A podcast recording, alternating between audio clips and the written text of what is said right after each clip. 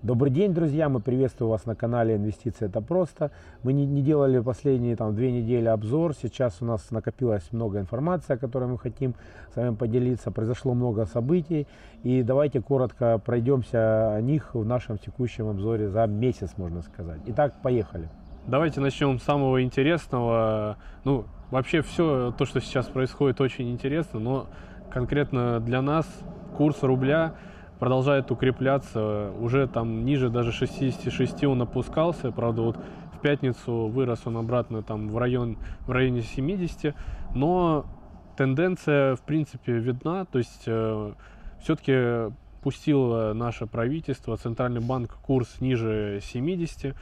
Хотя в бюджет у нас, к примеру, заложен курс 72, чуть больше 72. То есть, в принципе, э, курс ниже 72 опускаться не должен был бы если бы мы жили в обычной реальности. Но сейчас вот так получается, что э, то ли ЦБ не хотят, э, то ли у них есть какой-то свой план. Мы вот на эту тему сейчас тоже подискутируем. Э, все-таки курс пошел ниже. Ну, то есть мы выделили важные темы для нас. Там, валюта, это, безусловно, первое, что на поверхности лежит. Там российские акции, американские акции, будем говорить об этом. Так, напомним вам, что происходило как раз с валютой за последний месяц. А, просто, а, когда у нас не было а, в Ютубе, и на других площадках. Именно, ну, во-первых, ЦБ убрал ограничения, вот эти 12%. Теперь на бирже можно покупать э, доллары и евро без ограничений, я имею в виду нам, инвесторам. Но, к сожалению, э, одновременно с э, вот этими снятиями ограничений попали под санкции уже, блокирующие санкции Сбербанк и Альфа-банк. И то есть, по сути, те доступы к площадкам торговли нам, инвесторам, вот, которые были, имели брокерские счета в Сбербанке, в Альфа-банке, ну и в остальных банках ВТБ, которые же до этого были в открытии, они э, ограничены. То есть мы не можем с вами, как частные инвесторы, покупать и продавать валюту, можем только в банке это делать. Но э, как бы поэтому, в общем-то, тот спрос, э, который мог бы быть, если бы у нас эти доступы были, он, наверное, не такой большой. Ну и более того, э, с валютой проблема следующего характера мы, купить-то мы ее можем, а что с ней делать дальше? Все равно те, скажем так, меры, которые Центральный банк ввел, они до сих пор действуют. Но вот я, наверное, на своем примере расскажу, что сейчас э, вот было можно сделать и что нельзя было в течение этого месяца с валютой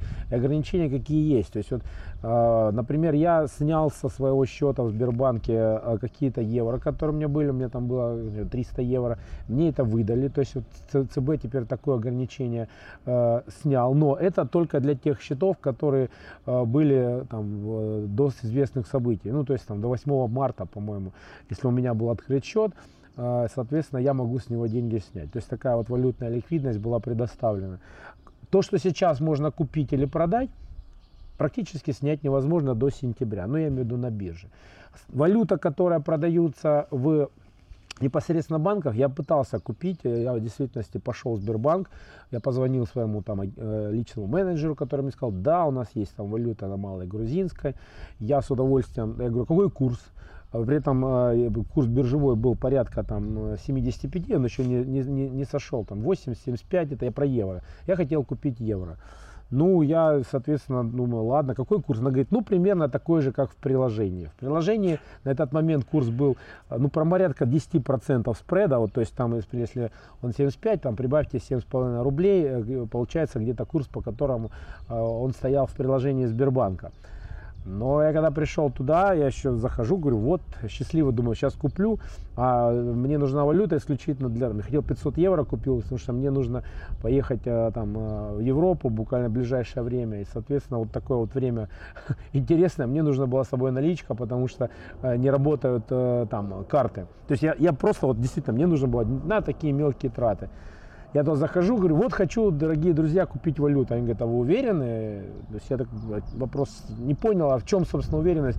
Ну, у вас курс, говорит, устраивает. Я говорю, ну, вроде звонил менеджеру, она сказала такой же. А я говорю, а что, он 100, что ли? Он говорит, ну да, там 101. В общем-то, при биржевом курсе 75, курс евро в Сбербанке был 101 на продажу. Так что вот Получилось, что текущая ситуация с наличным евро, вообще с евро, там, с долларом, она вот примерно такая. То есть курс отличается от э, того, что на бирже порядка 25-30%, ну, в зависимости от банков, у кого какие есть возможности. То есть Получается, что реально вот эти цифры, которые есть э, на бирже, что у нас мы видим там сейчас, вот он дошел до 67, э, ну окей, то есть это можно, наверное, купить исключительно как на спекулятивных целях, потому что, э, ну, например, с точки зрения снятия и пополнения мы ничего не сделаем. Я еще один момент скажу, который мы, э, в принципе, проверили, и он действительно работает. А, можно было перевести через SWIFT э, тех банков, которые работают. Это был Тиньков.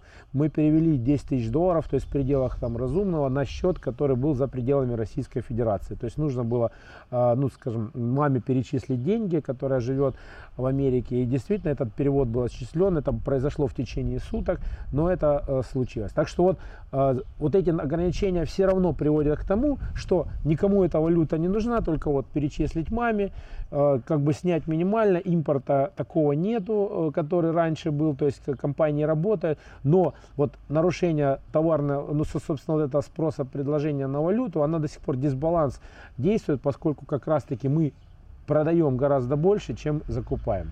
Но что интересное в этом всем, э, это то, что на самом деле, если раньше, еще вот когда я говорил, что это вот не отражает реальный курс, вот тот, который сейчас, что это все такие вот э, у нас внутренние болота, потому что, по сути, у нас сейчас э, торги происходят исключительно внутри страны, то есть это исключительно внутри НРД идет там перезачет, то есть мы не прибегаем к выходу за границу, поэтому у нас на корреспондентских счетах за границей ничего не меняется, грубо говоря.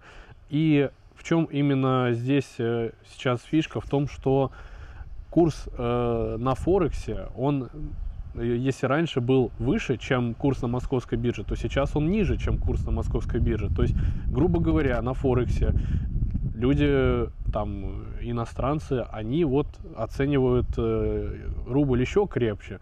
И также еще вот, э, что говорит о том, что сейчас курс какой-то, ну, можно сказать, справедливый, более-менее выстраивается, то, что если вы сейчас попробуете купить криптовалюту, то, в принципе, ну, плюс-минус, э, ну, не больше 10%, скорее всего, будет отклонение по курсу от биржевого курса на московской бирже. То есть уже весь мир смирился, видимо, с тем, что рубль не будет стоить 100, и, точнее, доллар не будет стоить 100 рублей, и что такое укрепление беспрецедентное произошло. Потому что, по сути, рубль, э, ну, я даже не знаю, э, не укреплялся никогда на 50% так лихо, со 120 до 65. И единственный вопрос, э, что будет дальше, как бы продолжится ли это укрепление, потому что, по сути, ничего не меняется. То есть вот дают послабление, да, вот когда сня, сняли комиссию, курс там выстрелил, но это мы еще, кажется, в прошлом видео говорили. Потом, когда сняли ограничения для экспортеров, то есть там а раньше им надо было в 3 дня продавать всю свою валютную выручку, сейчас им дали 60 дней. Тоже это повлияло на то, что курс пошел вверх примерно на первые 5 минут торгов, а потом опять он э, начал укрепляться, рубль. Вот. И встает вопрос, а возможно ли вообще остановить это укрепление? Потому что счета Центрального банка, они заблокированы. Минфин у нас э, стоит, бездействует. То есть у них счета, видимо, не все заблокированы у Минфина, потому что проводить платежи по евробандам у них получилось вот последние. Э, то есть все-таки, видимо, есть какие-то лазейки, чтобы проводить эти интервенции. Ну и плюс, в принципе, учитывая, что это внутренний рынок, я так понимаю, нет особой сложности сейчас взять, э, провести эти интервенции. Ну да, они не будут с выходом за рубеж, и, в принципе, это будет только исключительно такой вот внутренний курс. И э, до какого будет укрепляться рубль? Э, потому что в бюджете заложено 72, там 15, кажется, при том, что цена на нефть будет 45. Ну вот э, цена на нефть у нас сейчас мы ее по 70 продаем, то есть там с дисконтом 30-40% от э, биржевого курса. И при этом э, рубль у нас 66, ну сейчас, наверное, 68-70 он закрывался. И получается, вот различные аналитики говорят, что и 60 нам курс при таких вот доходах, которые мы сейчас получаем от нефти, от газа, э, вполне отличные. И даже для экспортеров нефтяников э, я видел цифру 52 курс э, будет нормальный, чтобы выровнять вот тот импорт и экспорт. То есть отсутствующий импорт и экспорт, который сейчас просто там рекордная сальдо за все время. Ну, я хочу добавить, во-первых, э, немножко я сам проводил эту операцию, то есть когда ты покупаешь криптовалюту и меняешь э, там, но это делается сейчас единственным способом, называется peer-to-peer, когда ты покупаешь непосредственно э, за там, рубли, перечисляя там, какому-то физическому лицу, а он тебе перечисляет, например, там биткоины, соответственно, тоже на твой холодный кошелек или кошелек на Binance. То есть я вот на Binance эту операцию проводил. Э, в результате, когда вот ты покупаешь, переводишь, потеря была 25%. То есть это не так, как ты говоришь, там 5-10%, такого нет. Но это я... раньше было. Сейчас, да. то, ну, тогда просто, когда ты нет, переводил, нет, я курс был проверял высокий. сейчас. Это тоже, прямо сейчас? Да, прямо сейчас. То есть, грубо говоря, при курсе 66 э, ты на, на Binance можешь завести по 80 э, деньги. То есть меньше mm. нету. Поэтому, ну, я, я, это как бы э, Ну, это, видимо, банка. именно через Binance, если Ну, конкретно, да. Других я способов пока не знаю то есть, ну, там на РБК много таких статей, как вот э, сделать. Наверное, самый дешевый способ, э, именно который предполагается это для челноков, э, либо ты вот наличку эту снимаешь, либо открываются карточки сейчас, что делают люди там в банках Казахстана, например, Белоруссии, ну там Узбекистана, соответственно, есть прям такие туры, где там в Турцию то же самое можно по загранпаспорту открыть непосредственно туда переводятся рубли, конвертируются там э, под процент небольшой, ну там не такой процент, не 15 процентов, не 20, и после этого там расплачиваются челноки этими картами, э, ну если нет налички, то есть наличка это тоже можно купить, э, опять же таки, сейчас э, торгуется вот при, если курс 66, наличная евро-доллары, ну вот и сам не покупал, но вот 85-100 они торгуются, вот это я смотрел на сайте РБК по то, значит, валютным вот этим вот ларькам, я не знаю, не банкам, банки не торгуют, а именно там, где ты можешь наличную валюту обменять.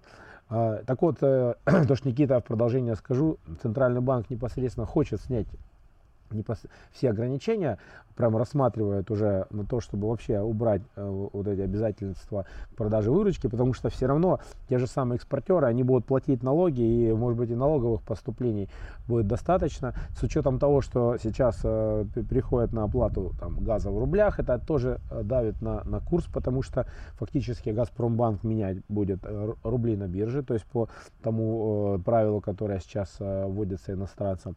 Но и тем не менее, э, вот то, что Никита говорит, говорит про заложенный курс э, рубля в бюджете, о том, какой вот эта отсечка, что происходило раньше, просто чтобы понять. Раньше э, вот 44 доллара, 72, какие-то примерные параметры бюджета макроэкономические действительно заложены, это для того, чтобы покрыть бюджет полностью. Сейчас то, что происходит, даже с дисконтом, который нефть э, мы продаем, у нас поступлений гораздо больше, чем вообще бюджет. То есть у нас бюджет профицитный. То есть причем как бы на зло врагам называется там санкции. То есть э, американцы, там европейцы, они говорят, что Россия получает порядка миллиарда долларов э, в месяц, в, в день, прошу прощения, с учетом вообще всех даже санкций за нефть и газ просто. Даже вот, соответственно, вот эти деньги, они раньше, поскольку их было много, там, э, и Центробанк клал в эту кубышку. Сейчас, по сути, класть никуда нельзя, надо куда инвестировать. В общем, вот этот баланс нарушился. То есть, в принципе, Китай проходил это уже. А я думаю, то, что Набиулина начала рассуждать о том, что надо менять полностью систему. Действительно, ее придется менять полностью, потому что в таких реалиях, как сейчас, а, когда у тебя нарушен внешний торговый баланс, то есть у нас вот в Америке э, он дефицитный, то есть у них... Причем рекордно дефицитный, да. там у них Э, что-то в районе 100 миллиардов или минус э, Да, 100 миллиардов в месяц. Э, у них там за месяц последний, у них как бы отрицательное сальдо, то есть 100 миллиардов в месяц долларов, они по сути закупают товаров, чем продают. У нас все наоборот. Мы, у нас много мы продаем, чем закупаем. Ну, ожидают, что это временно. То есть нам все равно нужно будет покупать импортные товары. Но опять, э, поскольку э, нам их блокируют, нам блокируют там, э, машины, которые там, соответственно, вводят всякие эмбарго на страховки, там, ну не эмбарго, а запреты. То есть Шестой пакет санкций вот сейчас там рассматривался, потом сейчас уже готовится седьмой. То есть этот процесс будет не остановить, поэтому вот это нарушение, оно приведет к тому, что надо будет понимать, вот мы, мы что-то продаем, соответственно, куда эти деньги девать? Либо мы их должны инвестировать в свою экономику, если у нас получается избыток, и сразу пересмотреть это статьи бюджета. То есть непосредственно сейчас, по сути, такое сделать адаптивный менеджмент на уровне там, макроэкономистов, вот на уровне ЦБ, либо предлагать другие механизмы, то есть когда у тебя не центральный банк будет выполнять роль э, регулятора как такового, а, на, делегировать эту функцию э, такой организации, на которую санкции в ближайшее время не ведут. Ну, э, я свою эту идею да, давно уже говорю во всех видео, что в принципе нам нужно идти по пути Китая, вводить вот этот валютный регулятор и, э, собственно, делать одну площадку, где мы будем торговать всеми нашими ресурсами. То есть на поверхности той же самой И НРД дать такие функции. Если их заблокируют, то они и за, и за газ не смогут расплачиваться, не за нефть, соответственно, через них и наши товары проходить, уходить всех биржевых площадок, там, недружественных стран и торговать у нас. Конечно, там много нюансов есть, безусловно. Э, при каждом э, Роснефти, там, при Газпроме есть свой банк, это придется кому-то там часть бизнеса потерять, но тем не менее вот этот банковский бизнес все равно тоже будет перестраиваться, он уже начал перестраиваться с учетом того, что санкции накладывают. Но тем не менее, э, что будет дальше, наверное, даже если они введут, снимут все ограничения, все равно пока не восстановится импорт и не перестроится система, на курс будет давление. То есть вот он будет номинально вот такой, что делать, да, вот как бы, наверное, можем прийти, вообще, что, э, покупать сейчас вот по 67 или нет, или там дождаться по 60 и купить, вот поспекулировать валютой просто, ну, действительно, какая-то такая иллюзия есть того, что все же понимают, что выгодно уже 80, мы привыкли к 80, при 60 будем жить, нет, будет 55 или нет, жили же мы при этом, и вот у каждого здравого человека думает, блин, почему бы не купить, а по 80 продать. Ну и совершенно примитивный бизнес. То есть вот это, конечно, совершенно неправильная позиция. Ну то есть это э, как раз регулятор, если он нас к этому будет толкать, это абсолютно ну, деструктивная штука для нашей экономики в текущей ситуации. Поэтому вот это нужно максимально оперативно Центральному банку выровнять, чтобы ни у кого не вызывало, э, ни у кого не было в голове попробовать спекулировать вот валюты, просто создать деньги из воздуха. А как это получается? Получается, что у каких-то банков есть такая возможность, ну, например, у Тинькова, у него все, еще остались варианты там, покупки валюты на бирже, у других нет. И тут вот надо, наверное, выровнять всех и поставить всех в, в, в одни условия, чтобы это был прозрачный механизм, который действовать будет и для блокированных банков, там, Сбербанка, Альфа-банка, ВТБ, и для тех же самых банков, которые еще под санкции не попали, и для их вкладчиков, чтобы не было этих перетоков капитала из одной банка в другой. А сейчас вы, если увидите, что будет дальше, скорее всего, они начнут блокировать и эти банки, поскольку тот же там Тиньков, э, Росбанк, они были куплены уже другими нашими там бизнесменами, соответственно, сейчас начнут их опять прессовать, заблокировать, вот эти перетоки, это просто какая-то мышиная возня, которая не приводит к хорошему результату. Но с валютой тоже надо быть осторожным, потому что это сейчас полностью контролируемый рынок центральным банком и, там, можно сказать, Минфином. Поэтому, по сути, пока они не захотят, курс э, обратно вверх не пойдет, потому что все фундаментальные силы рыночные, точнее не, не фундаментальные, а именно рыночные силы, они все сейчас э, в валюте отключены. Ну нет рыночного механизма просто. Поэтому, в принципе, единственный способ это либо ввести какую-то регулируемость его, как было там раньше, до того, как нас сделали плавающий курс, как в Китае, либо непонятно ждать, когда он будет там 40-50 и смотреть на это там глазиком. Ну а по поводу экспорта нашего там газа, нефти, то, что сейчас объявляют эмбарго на нефть, ну не объявляют, там пытаются объявить, но тоже там, конечно, в Европе цирк на этот счет происходит, что там э, одни говорят, давайте запрещать российскую нефть, другие говорят, что вы, Еврокомиссия, подрываете целостность Европы своими действиями с газом и с нефтью, потому что собственно, инфляция и э, то, что производства встают, это никто не отменял. Но, опять же, что происходит вот э, с газом и с нефтью? Собственно, Европа ничего не смогли особо поделать с тем, что от российского газа не откажется, ну и от нефти тоже. Как происходят сейчас закупки газа? Кажется, там только три или четыре страны из Европы отказались э, платить в рублях. Ну вот точно вроде как Польша и Австрия. Ну что, Польша закупает наш же газ из Германии. То есть Германия э, реверсом это происходит. Германия покупает у нас за рубли газ, и Польша покупает у Германии наш же газ, ну, с доплатой Германии, получается. Ну вот чего они добились своими запретами. С нефтью примерно похожая история. Берутся просто там э, в Прибалтику, наша нефть везется, э, ставится на танкеры. Эти, во-первых, там нефть смешанная, то есть там 51% не запретной нефти, а вот 49% это вот нашей запретной Юрлс смешивается, и там даже новый сорт нефти появился, я не помню, как он там назвали его, но что-то там связанное с Латвией. И берется, значит, танкер, э, отправляется, пропадает с радаров, потому что у каждого нефтяного танкера у него есть датчик, который ну, вот, сообщает, э, сколько он везет, где, как. Это все там присылается в единую систему, там, Reuters, ну и чтобы отслеживать можно было все эти танкеры. Ну и вот он пропадает просто с датчиков, э, пропадает с карт, и потом внезапно появляется в новом месте с российской нефтью. И вот можно сказать, российская нефть также попадает в Европу, но вот такими окольными путями. Нам не холодно, не жарко от этого. Ну, конечно, скорее всего, тоже, да, из-за того, что мы такая вот, у нас теперь нефть запретная, все-таки цена будет пониже, по которой мы продаем, но у них цена будет еще дороже, э, потому что вот э, с учетом всех этих манипуляций, естественно, все хотят заработать на этом. И получается, Э, тем, что они ввели, пытаются ввести эмбарго на российскую нефть, они опять же делают хуже только себе, потому что российскую нефть э, покупать не перестанут. Ну это мы сейчас перешли непосредственно плавно э, такие важные моменты из санкционных вот э, действий за последний месяц, которые были.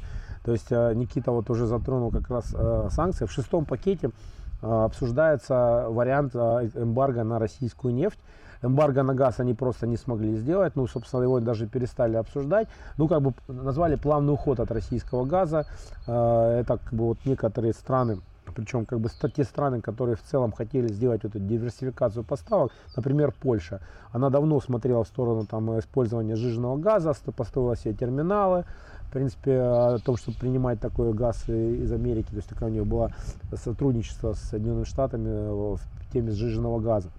Теперь они смело говорят, а мы можем. Ну, то есть, действительно, ну, не просто так можем, потому что будем сейчас э, мерзнуть или предприятия э, постановятся. Нет, действительно, они продумали эту схему, как бы переход на жиженый газ, он э, возможен для э, страны, как такая, как Польша, но там не для всей Европы. Сейчас обсуждают именно эмбарго нефти тоже, как бы в течение какого-то 9 месяцев. Э, дальше компенсация странам, которые не хотят этого делать. Там некоторые страны отказываются на Евросоюза. В общем-то, они продолжают э, исследовать варианты вот, э, эмбарго. Но, собственно, сами же экономисты непосредственно недружественных стран и тех, э, кто пытается сейчас вот придумать, каким образом ну, нагадить России в, в таком ключе, они сами признают, что по сути это ни, никакого эффекта не даст. То есть не даст эффекта с точки зрения, то есть это невозобновляемый ресурс. Э, мы э, поставляем этот невозобновляемый ресурс на мировые площадки. Собственно, если его убрать из Европы, даже там наложить на нас какие-то эмбарго, там, сделать его недоступным, все равно найдутся те покупатели, которые с дисконтом его купят. Это вот э, факты, э, проверены временем э, на истории санкций, там, даже против стран, которые они могли обложить. Но у нас слишком большие границы, у нас слишком большие связи, и там экономически, то есть если у тебя есть дисконт, то есть смысл, тут что действует? Тут действуют законы экономики. То есть если сейчас нефть стоит 115 долларов, то найдутся желающие какими-то хитрыми способами там, 70 долларов получить такую цену, 60. То есть это еще там э, известный учитель коммунистических и социалистических идей, который, в принципе, был в Советском Союзе, э, собственно, учением Марса. Он говорил, что капитализм там продаст родную мать э, для того, чтобы получить прибыль. Здесь точно так же будет. То есть, и какие бы они ни наложили запреты, все равно это не получится. То есть, это, это не хорошо и не плохо. То есть то, что происходит, это все плохо. Но, тем не менее, как бы вот, политики не непосредственно пытаются добиться того, что э, мировая экономика просто войдет в такую фазу деградации, там, ну и хаоса, и рецессии, то есть что сейчас уже происходит шаг за шагом. И вот, вот эти вот а, рассуждения политиков о том, давайте мы сейчас как бы э, вообще выстрелим себе в ногу одну, вторую, лишь бы России было плохо, ну окей, всем будет так же нехорошо. То есть как бы мы не то чтобы злорадствуем, но тем не менее это очевидный факт.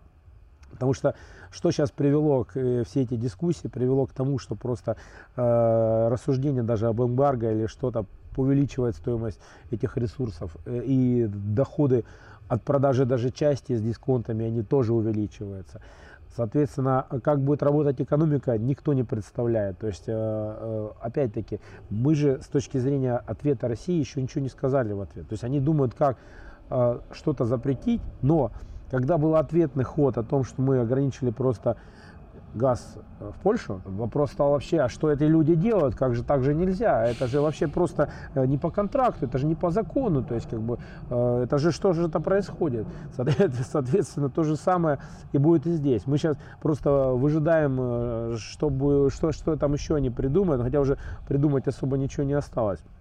Но я думаю, что глобально будет просто поэтапно вводиться вот условия, как им покупать наши товары.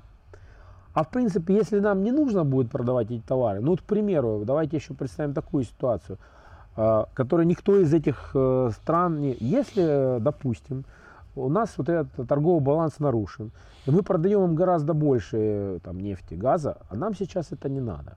Мы же ведь можем, в принципе, перестать это делать, в том числе, поскольку ну как бы, а зачем нам эти деньги, если нам давят на курсы, это не делает на, нам конкурентоспособность. То есть мы же ведь можем ограничивать э, вот этот внешний торговый баланс за счет того, что мы введем, например, какие-то э, дополнительные ограничения на поставки этих ресурсов. И тут, я думаю, они очень сильно задумаются. То есть мы его будем выравнивать как они. То есть они нам говорят, мы вас не будем покупать, а мы можем в этом смысле сказать, а мы и продавать не хотим, потому что, в принципе, мы можем создать свой резервный фонд, как и были в США, мы можем накапливать свои там э, нефтехранилища на будущее, там, в принципе, и кому надо продавать уже по более высоким ценам, потому что эти ресурсы, они, в принципе, невозобновляемые, как я уже сказал, и это тоже способ регулирования нашего курса, то есть, и, который выгодно нам, а, а, а эмиссию денежных средств мы можем делать не за счет там, вливания вот этих вот нефтегазовых доходов, которые там непонятно э, дальше что, а за счет а, той же самой реальной эмиссии, которая Центральный банк ну, там, в виде там, каких-то проектов, которые там а, мы будем там, инфра, там, инфраструктурных, там, например, там, строительство скоростных железных дорог, то, как делал Китай. В принципе, нам даже особо и учиться не нужно, поскольку пример Китая, он э, характерен. И смотрите, что дальше происходит. Опять-таки, вот эта эмбарго, э, блокировка счетов, то есть мы сейчас санкционную эту риторику всю. А, в последнем месяце Саудовская Аравия продала порядка на 150 миллиардов долларов э, акций, э, ну, облигаций США Э, Минфина США, то есть которые, собственно, ЗВР замороженные, они тоже боятся. Китай избавился, у него доходил триллион 200 миллионов долларов золотовалютные резервы, сейчас они снизили до 900 миллиардов долларов, то есть продали облигации. То есть, видя, что происходит и каким образом ведут себя владельцы доллара и евро, соответственно, страны начинают уходить из этой э, зоны. Они думают, как там торговать между собой в своих национальных валютах. И это, соответственно, приведет к тому, что в действительности э, эти мировые валюты не то чтобы под сомнение ставятся, но возникает вопрос других форм расчетов и как с ними быть. Да, причем э, США говорили, да, мы заменим весь российский газ вообще спокойно своим вот этим э, сжиженным газом, просто привезем вам.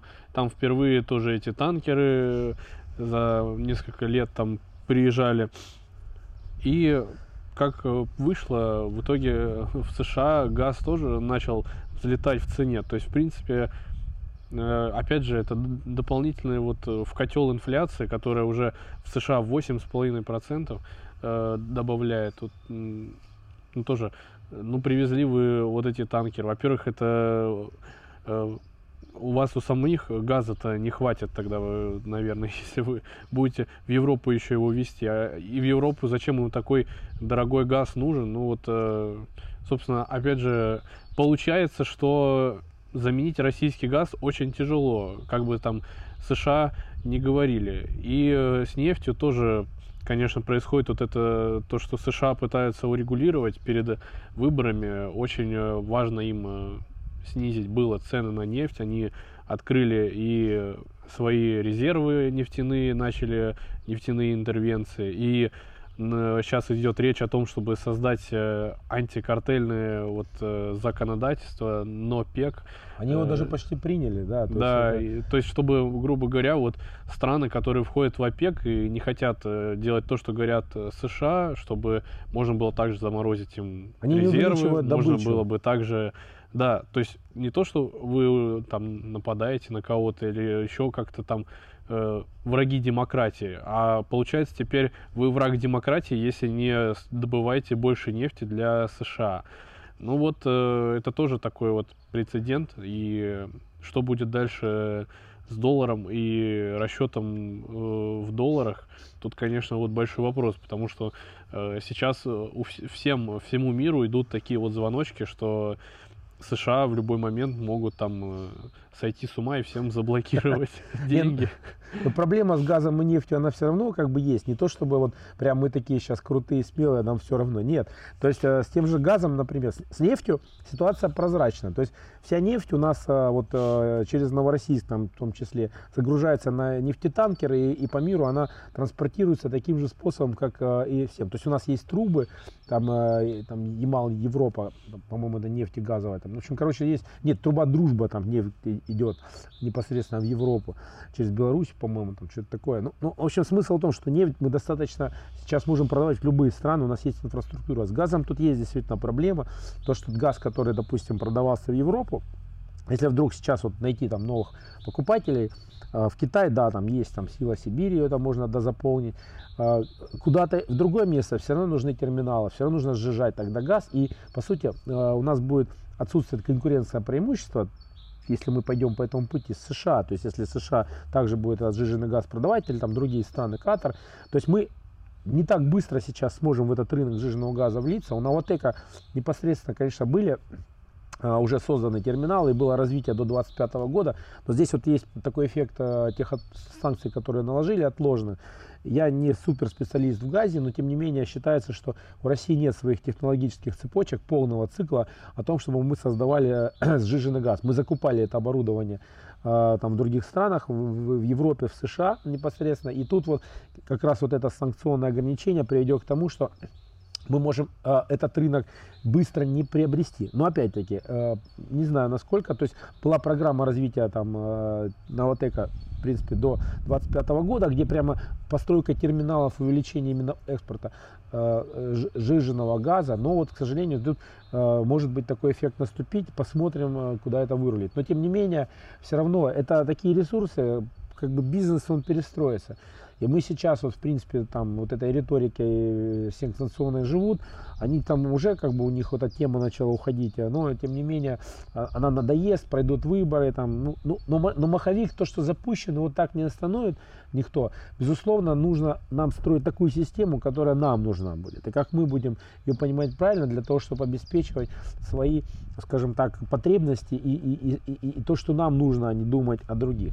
Но опять же таки, давайте вот мы там, по сути, такие валюта, санкции поговорили, а, а, посмотреть, а куда же девать деньги, то есть вот чтобы а, сейчас у нас есть вот, именно в российский рынок, я бы хотел немножко поговорить о, о том, что у нас такое событие было действительно случилось на это в прошлом месяце, это Центральный банк снизил ставку с 17% до 14%, это достаточно ключевой такой тоже фактор, это по сути увеличивает доступность денег в экономике, э, кредиты дешевле, э, потому что от этой ставки Центрального банка ключевой э, строится весь банковский бизнес, депозиты соответственно, меньше проценты облигаций начинают дешеветь. То есть вот, вот этот процесс, он влияет на все, что связано у нас в экономике, на именно российскую, в том числе на акции, которые мы немножко поговорим сейчас в этом разделе. Итак, облигации. Э, с облигациями э, произошло что? Э, рынок уже дисконтировал те облигации, которые были, когда там ставка была 17%, они упали в цене.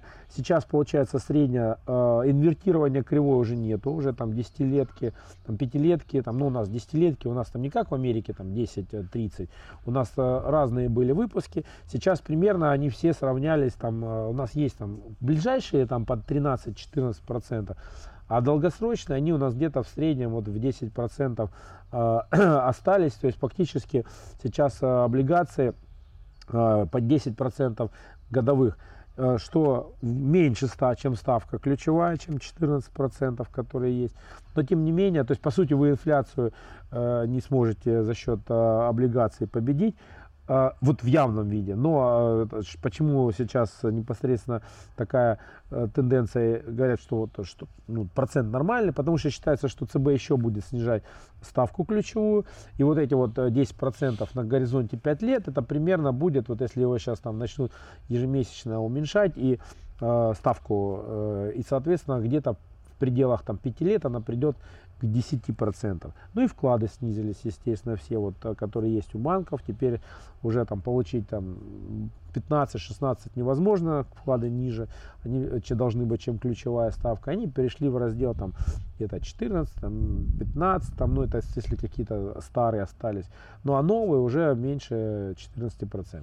Ну это говорит о том, что в принципе в банковской системе у нас сейчас э, кризис ликвидности э, более-менее пройден, Все что сейчас уже да. да, нормализация происходит. Осталось только, чтобы вот выровнялись проценты, потому что, опять же, сейчас э, много у банков вкладов под высокий процент, при этом кредиты под высокий процент, э, их явно меньше. И вот сейчас, когда закончатся эти вклады, должна какая-то более-менее наступить нормализация. Ну и плюс э, это также понижение ставки будет стимулировать э, кредиты, ипотеку также, потому что у нас тоже опять э, льготную ипотеку продлили, и ставка по ней также снизилась, и вполне возможно, что это тоже будет э, подстегивать э, кредитование в России. Ну, в, в данном случае еще про э, те же самые вложения, вклады, облигации, что э, вообще в целом э, я до сих пор придерживаюсь той тенденции, что облигации это достаточно самый лучший инструмент сейчас. И, ну, вклады да, но чем плох вклад? Э, вы не можете э, быстро принимать решения. То есть, если вы там на три месяца положили, и вдруг вот сейчас, там, ну, я не знаю, э, удается спекулировать валютой, к примеру, да, и вы понимаете, что там вы можете купить сейчас по 60 там, ну, евро-доллар, ну, я сейчас такую примерную называю цену, и там вы понимаете, что к августу эта цена будет 80, и вы просто на халяву вам дают такую возможность зарабатывать 25-25%. То есть, это, естественно, никакая облигация не дает. Это такой э, определенный вариант тоже без рискового вложения. То есть упасть еще там до, до 40, вы, ну, это абсурд будет уже, как бы никто это не допустит. Ну, опять же, я говорю, такое не должно быть. Не должен Центральный банк допускать, чтобы у нас такие мысли появлялись. Это абсолютно неправильное регулирование, в принципе, экономикой. Но допустим, вот, что он делает. И тогда возникает вопрос, что вклад у вас есть, вы на 3 месяца его положили. Если вы сейчас вклад ну, расторгнете, вы потеряете там месячный процент. В облигациях у вас там накопленный купонный доход, он все равно есть. По сути, у вас там деньги даже лежат по 10%. Вы там не 13 получили, не 14, но тем не менее вы эти облигации можете легко продать и тут же там, например, уйти там в валюту. И, соответственно, подождать пару месяцев, подождать, когда она вырастет, и там продать, э, в общем-то, заработать таким образом деньги. Поэтому... Ну, как такой накопительный счет, аналог. Ну, аналог привязки к валютному, там что-то. Но опять, сейчас не у всех банков такая возможность есть, это ограниченная, опять же, тоже, это не конкурентная среда выходит, но, но у тех, где есть, те, кого еще не заблокировали, это есть. Поэтому облигации, это, наверное, вот если бы я куда рекомендовал, вот облигации смотреть дальше. То есть, если, в принципе, э, мы понимаем, что сейчас еще будет падать давление рубль, и дождаться там, э, там 60. И если не запретят эти обмены, если не боитесь, что вам там потом, допустим, э, такую конвертацию не, не дадут э, сделать, то можно вот такую вот сиюминутно попытаться заработать. Хотя это чистая не инвестирование, чистая спекуляция. Но опять же таки, если нас к этому толкают, это, на мой взгляд, крайне ну, неправильно. Но тем не менее, э, такой вариант возможен. Но что теперь, если взять э, с акциями происходит, давайте а, а, обсудим с акциями. Ну вот я там наблюдал последний месяц. На мой взгляд, это какое-то вот, ну, болотце у нас такое. Вот, в принципе, я туда и лезть не хотел. И, в принципе, э, очевидно, что э, тот же самый ВЭП и вот этот фонд национального благосостояния э, говорили, что там один из дней он, он входил, там как бы какие-то все бумажки у нас процентов на 5-10 а там э, подымались. Ну вот если описать эту кривую, которая была, то есть как бы в начале вот месяца там эйфория была, когда открыли биржи, что все, все покупали. Берем по акциям Сбербанка. Он дошел до 150, потом его слили там до 115 вот, в течение этого месяца, сейчас он там до 120 отыграл, и где-то вот сейчас вот такое вот э, балансировка идет, вот непонятно, ни, ни плюс, ни минус, что-то такое, и, и резиденты еще сидят, э, центральный банк думает, как их выпустить, говорят, что там это не будет влиять на этот рынок, но тем не менее, Такое же происходит и в остальных бумагах, на мой взгляд. То есть мы можем там сейчас пройдемся по каждой, которая интерес там представляет. Но в целом, вот сказать, что такая вот сейчас удачная точка для входа, она, на мой взгляд, нет. Мне кажется, что вот то, что сейчас происходит, оно будет до тех пор, пока все санкции не введут и э, военная операция не закончится. То есть каким-то... Вот тогда может... Да, может быть, тогда скажут, что это поздно было бы, но факт заключается в том, что э, бумаги могут и как вниз пойти, так они и вверх, может быть, пойти. И в данном случае э, на облигациях э, или там на валюте вы точно заработать можете, точно не потеряете. Здесь непонятная ситуация, как бы рынок такой, ну, неликвидный, можно сказать. Там нету туда притока новых денег. Соответственно, все люди, кто занимается ну, экономикой, они сидят э, сейчас достаточно без рисковых активов, понимая, что акции очень рисковые, что там, мне, ну, там взять того же Олейника, он там по 50 может ожидает а, акции Сбера, э, и, и, и что в принципе возможно. Ну а может быть и текущий уровень. Но, тем не менее, акции, на мой взгляд, достаточно рисковые. Отказываются от дивидендов многие, соответственно, тоже они там падают. Ну, вот, э, наверное, давайте там пройдемся по каким-то таким основным, которые у нас в российском рынке там э, за последний месяц э, звучали, и так немножко обновим вам эту информацию. Ну, про акции я, наверное, не до конца согласен, что там болотце. Учитывая то, что сейчас Набиулина заявила, что мы не видим возможности для нерезидентов, для того, чтобы они выводили капитал за границу, то уже обвальное падение в ноль, как мы, допустим, могли это ожидать там два месяца назад акций наших, оно уже, я считаю, невозможно, потому что э, они, ну, не резиденты, они вот эти счета типа С, они смогут только там продать в рубли и выйти в него. А какой им сейчас э, смысл это делать, учитывая, как сильно упали акции, ну и в принципе психологически, да, вот когда акции там падают ниже 50%, их уже скорее будешь держать до победного.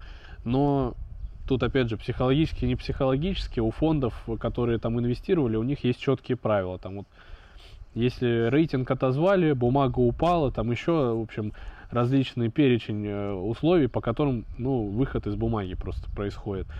Но интересно, какие все-таки решения будут принимать э, нерезиденты, если вот им действительно дадут сейчас возможность, скажут, вот, пожалуйста, если хотите, можете продать и рубли забрать. Э, Будут ли они продавать бумаги? Вот этот вот тут большой вопрос. Потому что мне все-таки кажется, ну не будет, не будут они продавать бумаги, потому что в рубле сидеть это гораздо хуже, чем сидеть э, в российских бумагах. Но опять же, тут надо смотреть, запретят ли им э, санкциями вот, продолжать сидеть в этих бумагах. И получается, если этого не будет, значит э, распродажа откладывается, и в принципе та цена, которая сейчас есть, ну, более-менее, значит, справедливое. Но, опять же, очень много «но», и тут то же самое, что с валютой, но чуть-чуть получше. Как решит наш центральный банк, э, так оно и будет. Выпускать нерезидентов, не выпускать, как их выпускать. Поэтому сейчас очень сложно говорить, э, насколько это все объективно. Но вот в данный момент, если учитывать, что все нерезиденты заморожены, что там большинство санкционных э, уже, большинство санкций уже отыграно, в принципе, да, вот сейчас более-менее справедливо. Ну, я бы тут отметил, во-первых, не, не, не отложенные санкции, еще не отыграны. Смотрите, я бы так сказал, пока мы бумажкам конкретным не перешли, там не, не, не, не отсветили, что произошло еще такого интересного? Во-первых, э, сказали, что все, теперь российские компании не будут э, представлены на площадках, кроме московской биржи. То есть происходит их делистинг фактически. Но э, делистинг происходит без таких ущербов. Сказали, что можно перевести АДР, которые у нас были там, на там, NASDAQ, допустим, там, того же Тинька там, и, и Яндекса, на московскую биржу. То есть и владельцы не потеряют стоимость акции. То есть она будет пересчитана непосредственно на ту цену, которая у нас сейчас на московской бирже. То есть как механизм э, они прорабатывают. Что еще интересного э, было? ЦБ непосредственно э, э, ну, как бы вместе с правительством начал задумываться, с какого перепугу на индивидуальных инвестиционных счетах можно было покупать иностранные ценные бумаги. Тоже такая Оказалось тогда, как это так? Я мы, так... Вы не даем платить налоги за инвестиции в зарубеж. Это как вообще, вот оно как оказалось-то.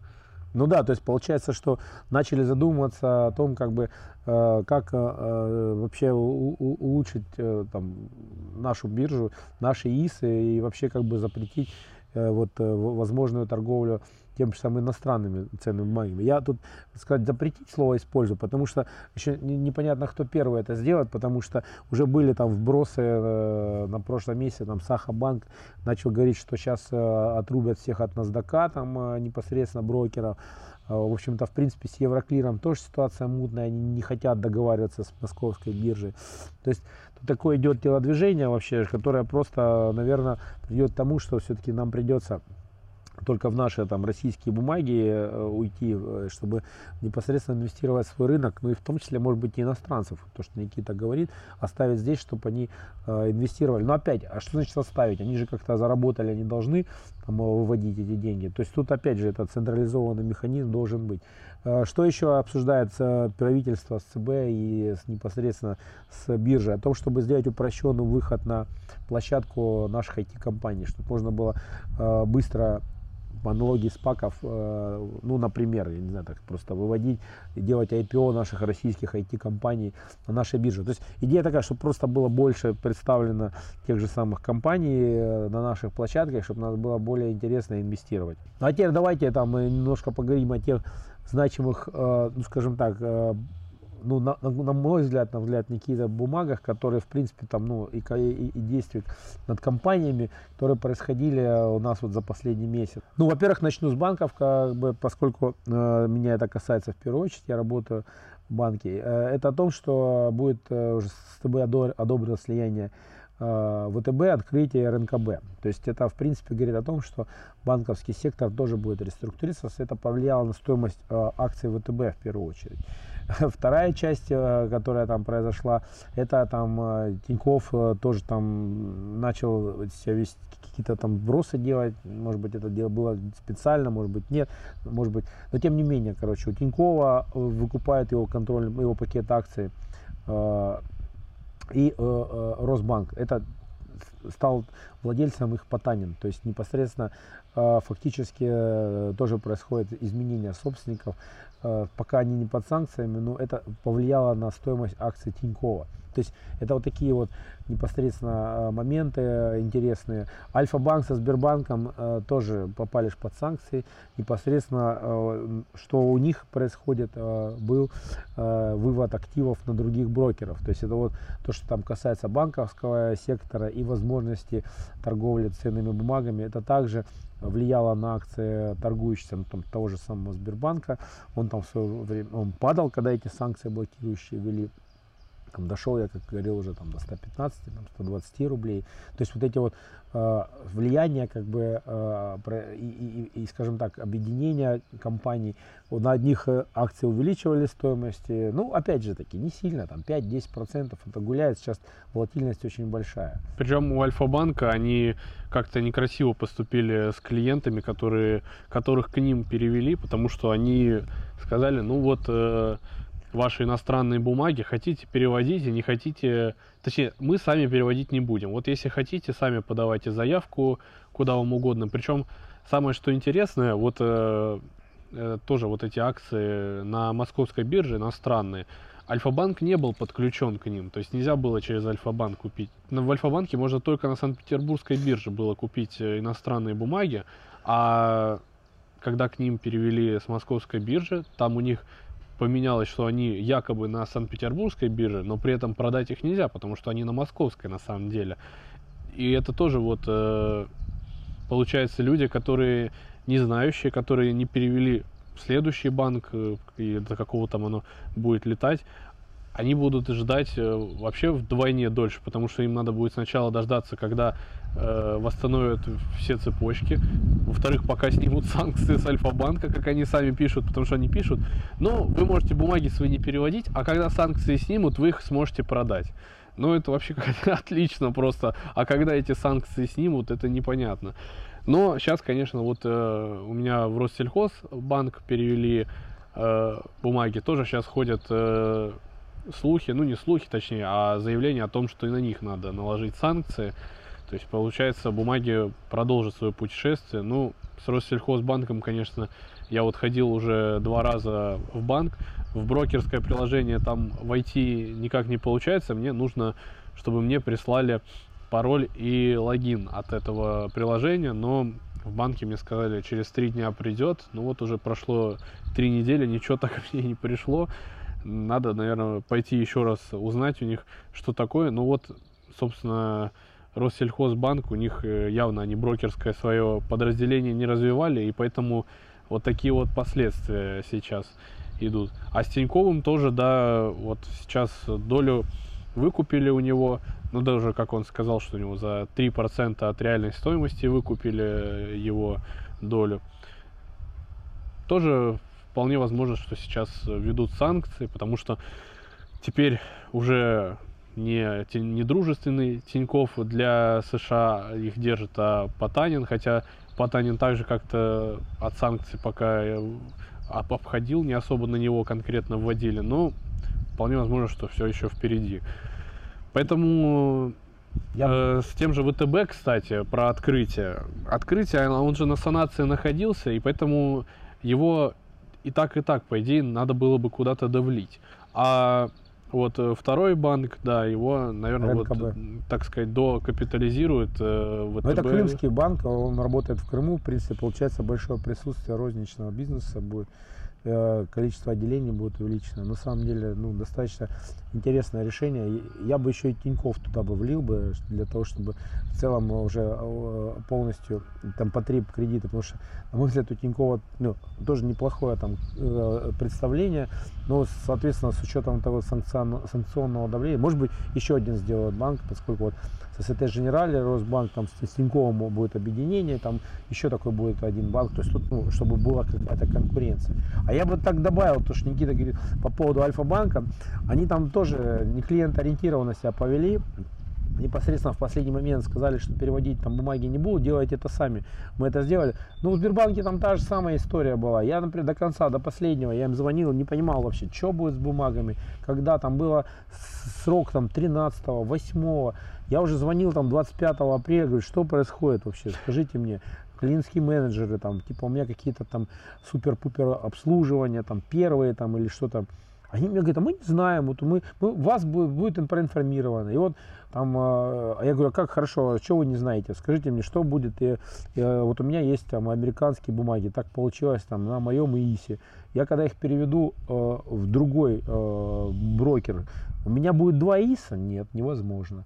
У меня на брокерском счету будут эти бумаги, я потеряю там льготы, там, ну вот, э, в принципе, если, допустим, у меня вот эти а, был а, формат, что я уходил бы от а, налога на прибыль, ну, у меня не такой, но тем не менее я там провокационно этот вопрос им задавал. Никто не знает. В результате пришла отбивка, что вот Кит Финанс будет брокером, это в последний момент. Почему Кит Финанс? Может, я в Тинькофф захотел. Ну, то есть не давали вариантов самостоятельно принять решение. Китфинанс прислал какую-то фигню, типа с 11 марта у меня будут переведены бумаги, а я торговать ими смогу с 1 э, там, июня, что ли. Опять торговать смогу чё, чем? На бирже все это заблокировано. То есть с, с Евроклиром как бы непонятно. И, и дальше опять они начнут гонять. Вот если, допустим, действительно на Потанина заблокируют, сейчас Тиньков попадет, там Россельхоз, я не знаю, там ну, это вот э, Росбанк, в общем, непонятная история, она будет продолжаться. Но, тем не менее, мы это говорим в контексте, что стоимость этих бумажек, она немножко туда-сюда прыгает, когда эти новости объявляют. Вот. А мы сидим, и куда-то наши эти бумаги переводятся. Там, вот из ВТБ ведь Альфа-банк, из Альфа-банка куда-то в другое место, тут Сбербанк непонятно что. Нет, ну, а у Сбербанка это получилось, что бумаги ушли, туда не пришли. То есть у меня сейчас вот как бы они где-то ходят между депозитариями, ну посмотрим, как бы придут. По- по-хорошему, неплохо было бы всем, кто на московской бирже сейчас э, был, конвертировать их.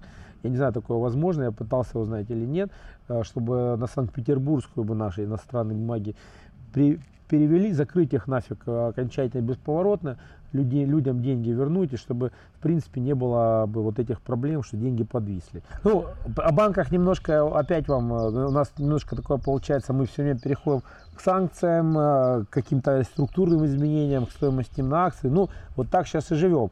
Э, я бы еще хотел затронуть Яндекс. То есть вот мне компания очень нравится глобально. Ну, то есть она делала хорошие продукты. Но фактически сейчас тоже Попадос пошел за счет того, что некие есть технические дефолты, то есть были куча займов, то есть экспансия бизнеса была достаточно большая, э, внешние заимствования были. Теперь все из-за этих э, ограничений фактически ну, Яндекс близок к техническому дефолту.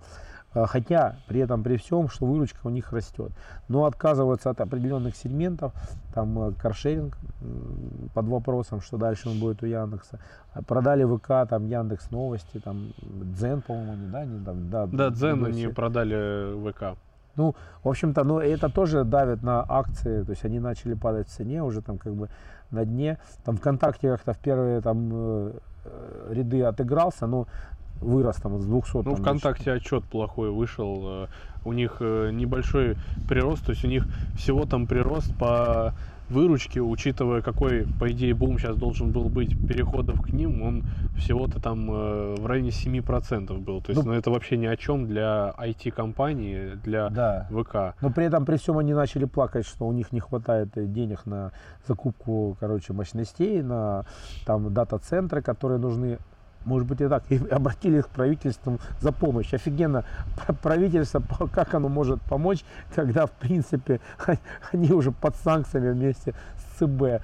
То есть, в принципе, наверное, тут, может быть, надо было нанять тысячу айтишников, которые бы челноками пошли и купили бы запчасти для дата-центра. Ну, чуваки, ну, как бы так бизнес, конечно, понятно, но правительство у нас что теперь, всемогущее, должно помогать. Все-таки это как бы не совсем тот способ. Или хотят они тоже, чтобы его выкупило государство и сделало новую компанию, там, Яндекс объединенный с ВК. Ну не, это будет плохо. Пусть лучше они конкурируют. И этот рынок у нас, э, в принципе, это единственные поставщики таких IT-решений, которых нет в Европе вообще. То есть они там есть в США, но в Европе нет. Поэтому лучше, чтобы они остались там и те ниши, которые они занимали, надо помочь. Э, в данном случае какие-то целевые кредиты, может быть, выдать и за счет этих нефтедолларов, которых сейчас дофига и больше, он помочь и нашим IT-компаниям. Это, опять-таки, куда девать деньги, которые нам капают вот э, с текущих моментов, а кубышку вкладывать нельзя. Ну вот, в IT-отрасли, вот туда покупать дата-центры, э, делать попытку производства своих там чипов, ну, ну вот. да, кстати, нормальная идея взять вот перенаправить, погасить долги Яндекса, потому что по сути у Яндекса у него все нормально. Э, ну, Просто да, э, проблема в том, что вот э, там и при условии, если вот происходят невыплаты по долгам или там, а это кажется связано было с тем, что биржа не работала держатели облигаций, они могут потребовать выплаты единовременные. То есть, грубо говоря, вот у Яндекса там есть вот этот долг, который там на 10 там, лет расписан, грубо говоря, там какие-нибудь дальние облигации, ближние, и он по ним нормально бы платил в нормальных условиях, потому что у них выручка там э, и прибыль по последнему отчету очень э, хорошо растет там по всем сегментам, причем даже по вот как раз таки сегменту такси, еды и каршеринга.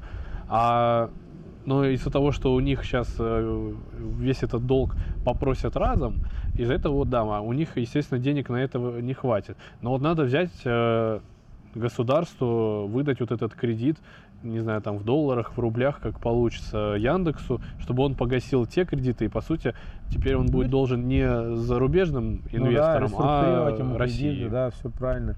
Ну, наверное, да. Вот, ну, я надеюсь, что тоже у нас э, в Минфине там, или где-нибудь в Минцифре такие варианты рассматривают, потому что наша IT-компания это, в принципе, наша там э, ценность, и э, нам надо не потерять, а наоборот развивать этот сектор с, с учетом того, что в принципе на этом э, будут строиться остальные все э, отрасли, в том числе без айтишников, ничего сейчас не работает. Вот, наверное, еще бы я такое отметил, вот из того, что происходило в отказах от дивидендов, вот я бы там пожурил бы, взять вот, я отмечал магнит, магнит, который, в принципе, вы, вы, вы, выдал, что он тоже как бы в текущей ситуации дивиденды платить не будет. И вот тут вот возникает вообще, чуваки, а у вас-то что плохо? У вас вообще как бы в пандемию все было хорошо. И сейчас там, да, цепочки поставок вроде не нарушался никто, это никакими вы там французскими сырами не торговали.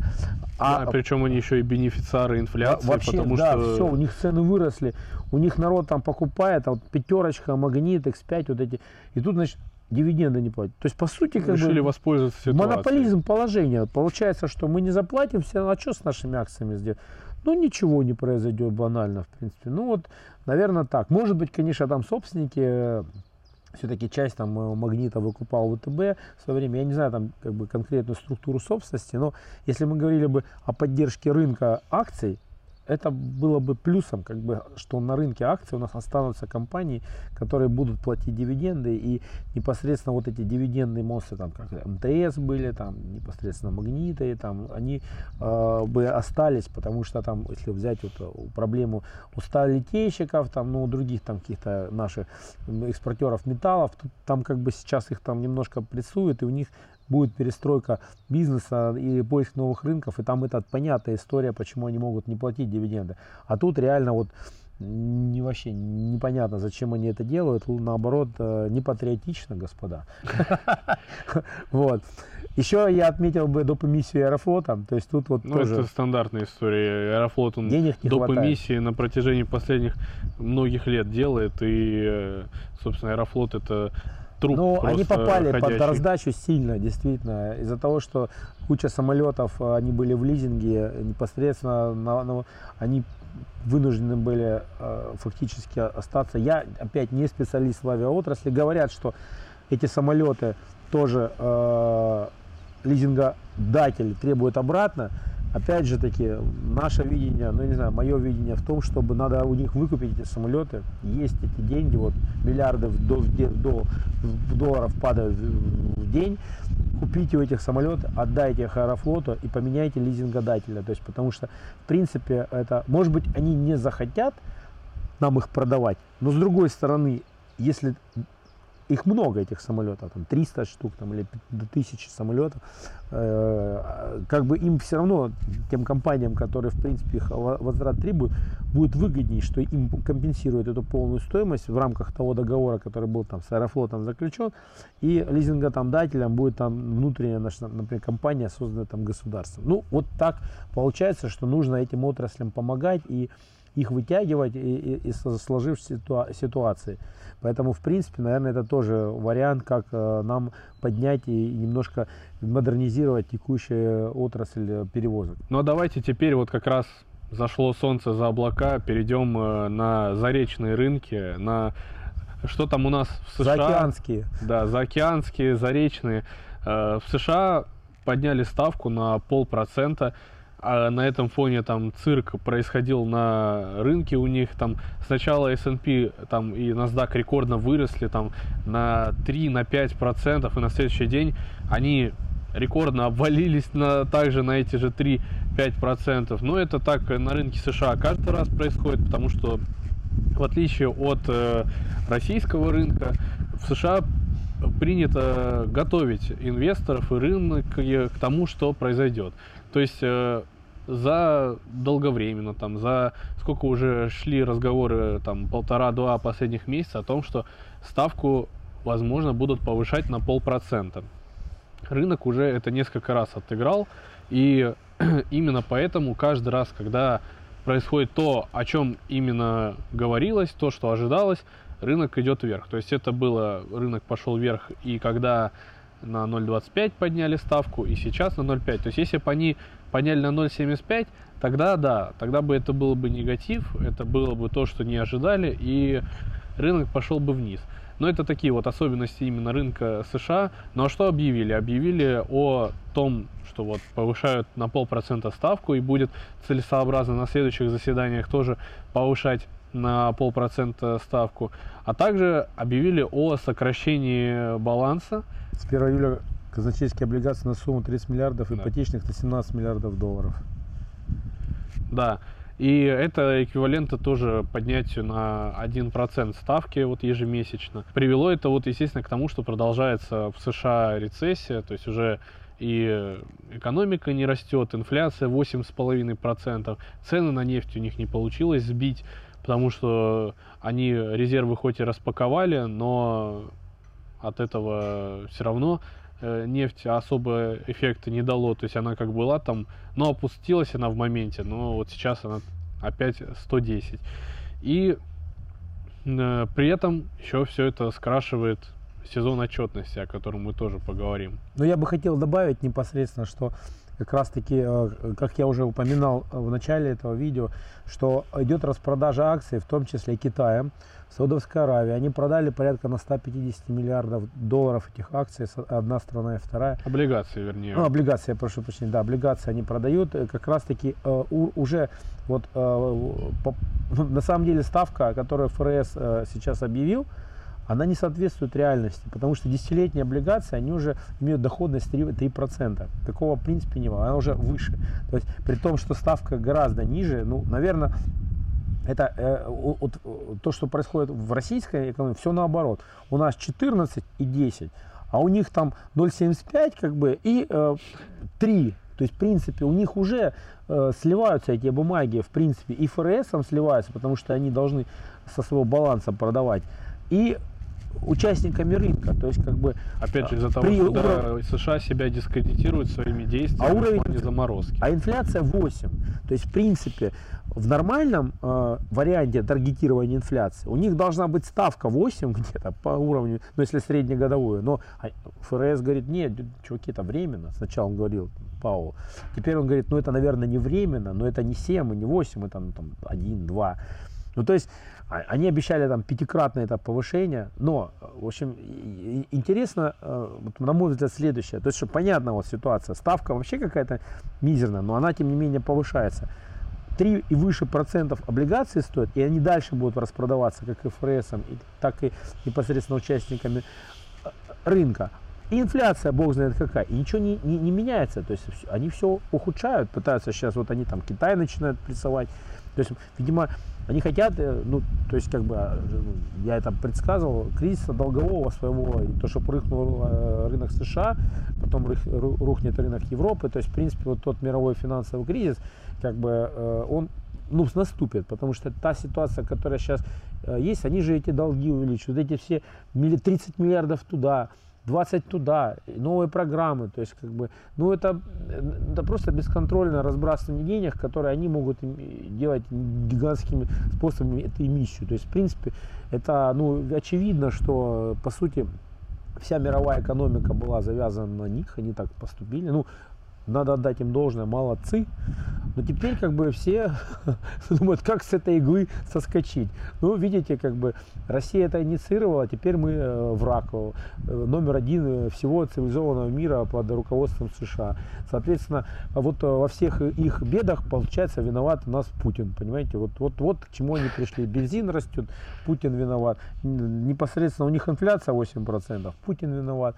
А то, что там Байден не в своем уме уже, в принципе, как бы с кроликом здоровается, там э, габиков ищет каких-то в пространстве. Это нет. Как бы они же маховик запущен, будут дальше придумать, что там э, еще выродить. Но свою экономику они так не спасут. Э, в принципе, долговой кризис у них он только начинается. И как это влияет на акциях? Ну вот, если смотреть дальше, опять, интересно наблюдать, вот как бы, э, наблюдать, что происходит с облигациями. Вот они выросли в 3%, их распродают. И, и казалось бы, вот если взять там 18 год, мы же проходили такую историю, когда уже облигации выросли до таких уровней, и рынок акций рухнул. Сейчас он ведет себя абсолютно непредсказуемо, потому что это дурацкая ставка, которая у них, они ее пытаются э, поднимать. И вот эти халявные деньги, они ведь не кончились. Ведь байбеки, которые производят компании, они идут за счет кредитных средств. Apple поназанимал опять этих денег. А почему бы и нет? То есть вот мы сейчас просто раз...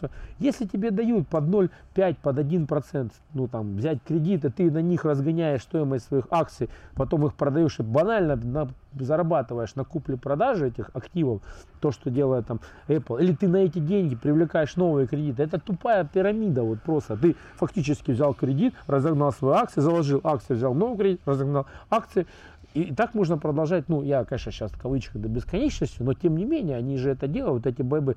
Если у тебя кредит, как в России, по 14%, а ты нифига так buyback не сделаешь, ты позадумаешься вообще, как это так там, а у них под эти 0,75, то есть опять еще продолжается. Но они же только себе хуже делают, в принципе. Это, по сути, они подливают этого э, бензина в свой огонь, которым сгорит эта экономика в принципе. Наверное, не полностью, там, не то, что мы там сейчас вот злорадствуем, думаем, когда же вы там все сдохнете, не дождетесь, там, такого нету.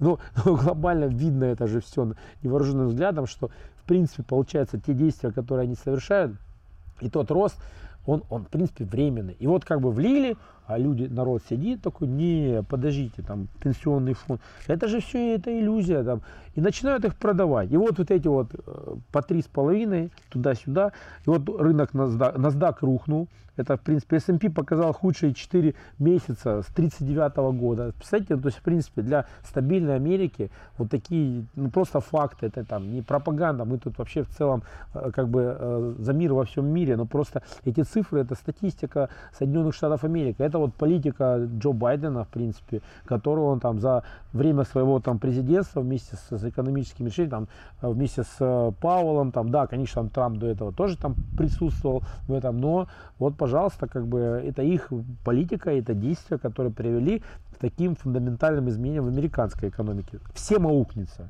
Европа, а там они еще просто еще просто эхо не дошло. Это как там вот будет эта вот 100 мегатонная бомба, которая взорвалась там три раза вокруг земного шара взрывная волна обходила. Здесь она обойдет не, не один раз, а там десяток раз, э, раз, э, э, разбомбив как бы все остальные экономики, от которого там США зависит. Так что это будет э, впереди еще все.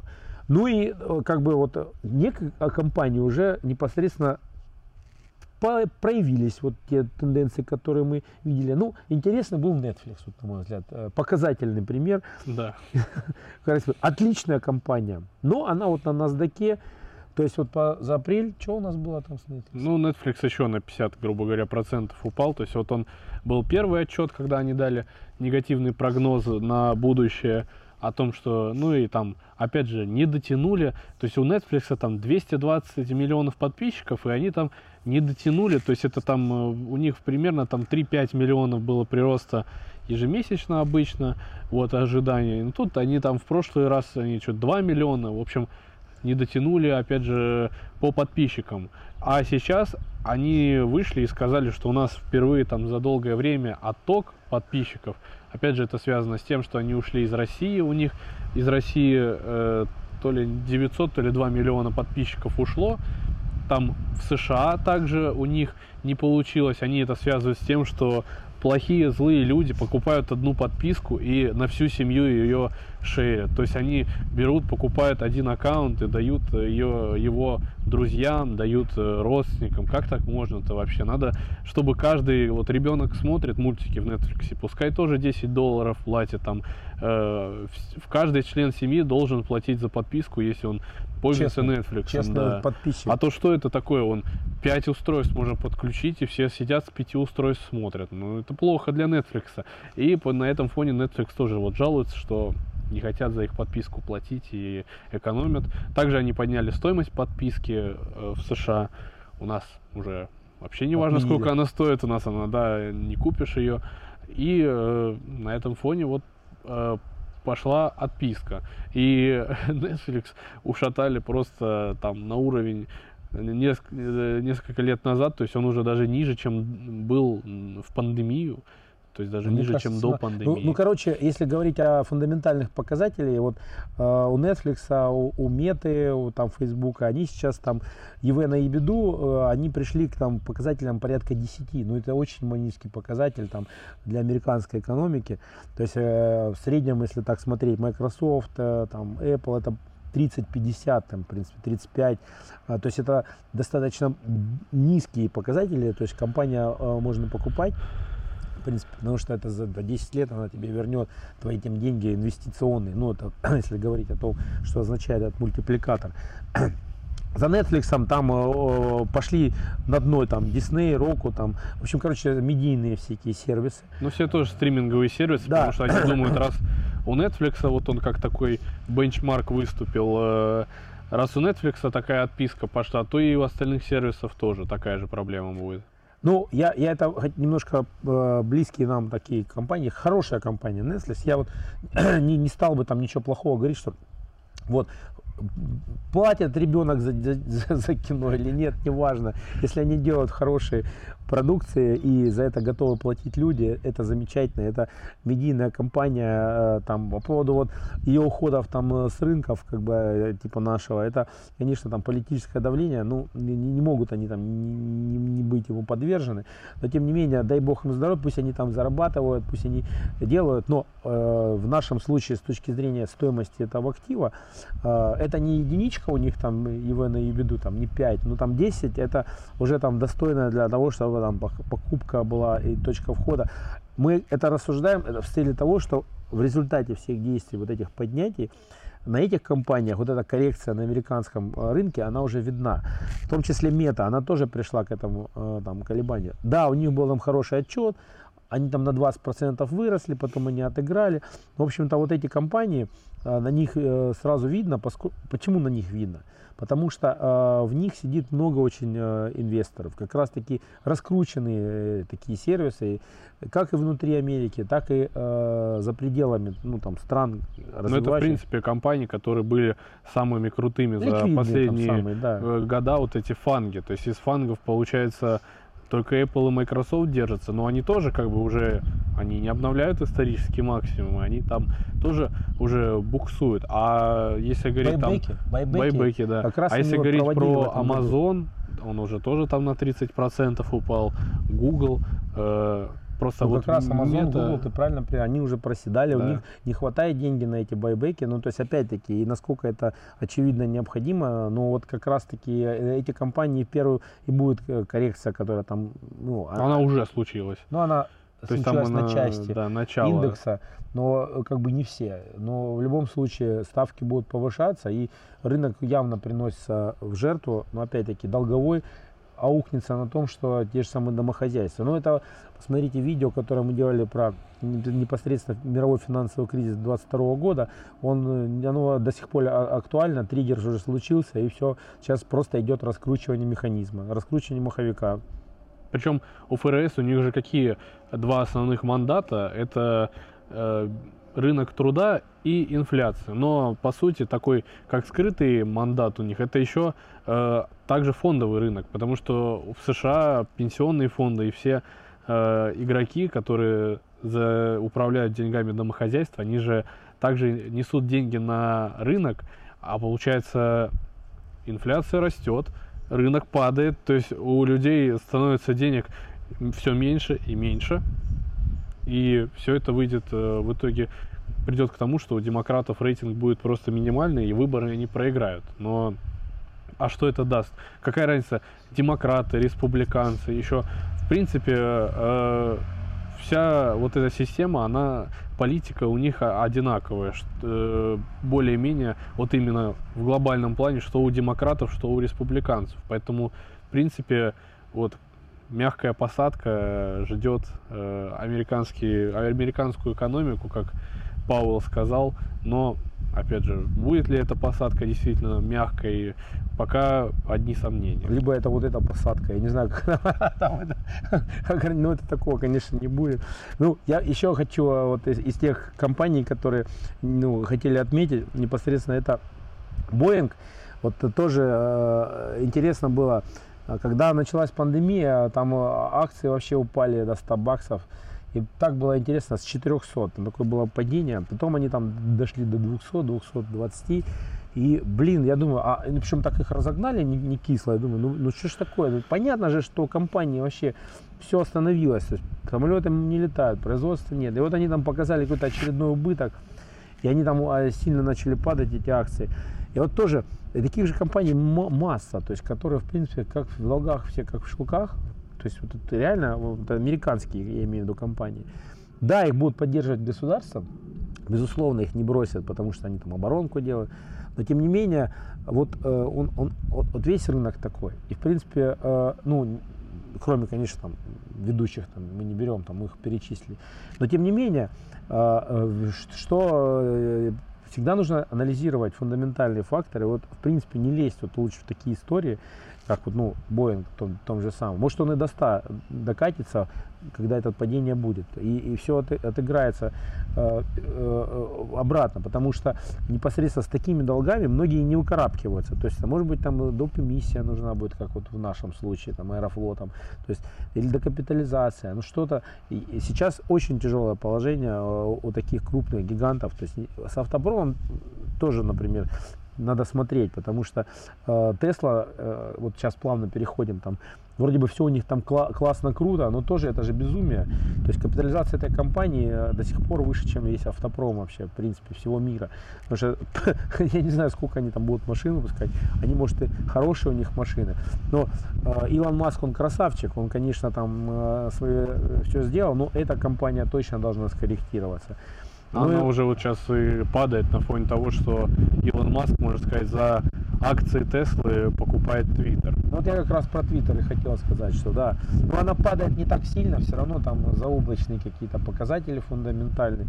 Вот хотел ну, еще... пока еще не было разочарования, потому что там каждый отчет э, лучше ожиданий у Теслы, и поэтому пока Но фундаментал еще вообще заш, зашкаль, зашкварный, как там. Ну да. То есть за, за за 100 выше все показатели. Ну вы что, ну то есть компания 100 лет будет жить, у них там э, лития там хватит, а где они будут брать там с таких количеств, когда уже там в принципе батарей в мире не так много вообще там кризис э, будет, и в том числе, наверное, батареи, если не придумают что-то новое. Вот. А Твиттер, да, это, конечно, история такая. Вот э, Илон Маск в преддверии выборов в США решил купить Твиттер. Чтобы разблокировать аккаунты э, там, э, республиканской партии, поскольку он поддерживает Трампа. Ему удалось это за беспрецедентную сумму, сумму там 40 миллиардов долларов он его выкупил. По-моему, ну, я там сейчас не скажу точно. Ну, явно раза в 4 больше, чем этот твиттер стоит. Да, он вообще последние годы показывает какие-то одни убытки. Но, видите, тоже э, что делает Маск? Он, конечно, человек умный, очевидно, и тут ему, ну, может быть, даже и гениальный, ему в этих э, своих... Он а... решил разогнать заново Твиттер, он сейчас его уберет с биржи, сказал, э, увеличит в 4 раза его выручку. Опять же, какими путями он это делать будет, э, если у самого Твиттера, кто его создавал, не особо получилось, то есть там уже начали вводить платные аккаунты для знаменитостей, но, ну, точнее, не только для знаменитостей, а именно для спецаккаунтов. То есть там в Твиттере есть, там, допустим, аккаунт, чтобы пометить там, что это аккаунт политика, вот будет э, плата. Но это тоже это мизерные заработки. И вот он хочет, собственно, через э, несколько лет заново вывести на IPO Twitter и, видимо, таким образом отобьет свои деньги. Плюс, Я... возможно, он хочет э, этот Twitter внедрить в свою э, систему своих вот продуктов и соединить их вместе все. То есть вот э, Starlink интернет свой, э, Twitter и вся остальная интеграция с Tesla и продуктами своими. А я вот тут хотел добавить именно вот то, что Никита важное сказал. именно я бы не рассматривал тут это как внедрить. Э, я понимаю, что вот эта гениальность Илона Маска состоит в том, что он, ну кроме того, что он может делать хорошие продукты, безусловно, тут и он там, как там Стив Джобс, Хорошие время... продукты или распиаренные продукты? Вот, хорошие это в том числе, это факт, все при, при, признают это. А распиаренные, вот я же к этому и хотел подойти. Просто там те же Теслы, я знаю, на них жаловались, там, что они так это... Ну, знаешь, пользуются и радуются в этом смысле. Я не, не слышал там а, негативных отзывов, но я хотел именно про пиар сказать. Но он, безусловно, понимает, что такое пиар. И вот, на мой взгляд, э, и э, Twitter, и Skylink – это вот часть его вот этой медиа-стратегии, по сути, как бы э, управление сознанием мира. То есть, может быть, сейчас тут можно пойти в какие-то политические дебри, но, тем не менее, вот вы сейчас, если посмотрите, то, что происходило там в Мариуполе, где Э, непосредственно там те же самые на Азовстале э, выходили в, вот, э, в интернет через этот Skylink, то есть по сути э, у них вот, что он добивается, то есть по сути у него есть неограниченный доступ с, с помощью этих девайсов к мозгам людей, то есть по сути бесконтрольно э, каждому государству, где он захочет, э, скажем так, внедрить э, свой продукт. Ну, я говорю не политический продукт, а там то же самое, например, продукт, которым он будет пользоваться. Или продавать он его может. Там. Тот же самый Твиттер, это сеть, с помощью которой он может свои там, мысли доносить, как Трамп был. То есть он брос твита одного, у него акции вырастали на 10 долларов. То есть у него, по сути, есть доступ к сознанию людей и механизм для доставки непосредственной информации в это сознание. По сути, он может тогда любую, короче, продукцию э, раз, раскручивать, э, развивать. То есть вот я считаю в этом его гениальность, то что по сути он делает механизм доставки таких, скажем, информационных сообщений, да, э, собственно, граждан в виде этого пиара для любого во всем мире и в любую точку планеты вообще без ограничения на уровне государства. И даже если государство будет понимать, что это принципе, надо запретить. Очень сложно запретить, потому что вот этот Starlink, это ты вот тарелку поставил, у тебя интернет работает в твоем доме, и ты, в принципе, государство не может контролировать там трафик, это будет, например, и он это декларирует, он говорит, что в моем в интернете не будет ограничений, в моем интернете полная либеросня, либераль, либеральные все эти все, э, скажем так, э, полная свобода, ну, либертарианство, можно сказать.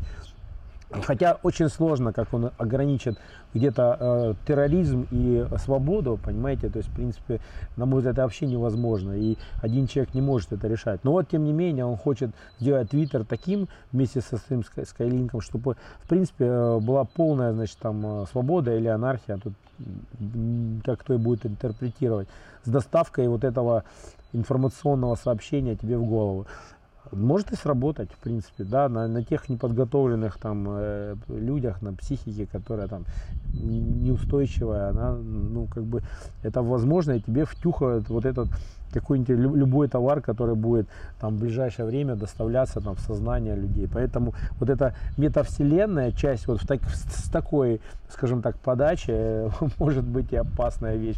И он будет над государством, видите, если он сейчас с помощью своей технологии, в том числе Твиттера, может уже в принципе воздействовать на выборы, что они пытаются, ну, я имею в виду выборы США, выборы республиканской партии, э, как бы э, доминирование ее там вот в этом поле политическом США. Но посмотрим как раз, вот это будет показательно, включение Твиттера, насколько это повлияет на выборы как раз вот э, э, тех же самых палаты представителей, там Сената, которые будут в конце этого года. Ну а на этом все, друзья. Подписывайтесь на наш канал, подписывайтесь на наш телеграм-канал, ставьте лайки. Также не забывайте там переходить э, в группу во ВКонтакте. У нас есть подкасты, тоже можете в аудиоформате слушать наши выпуски. Ну а с вами был Куделя Никита. Куделя Сергей. И несмотря, что мы долго, но зато очень важные и качественные новости вам сегодня рассказывали. Хорошего дня.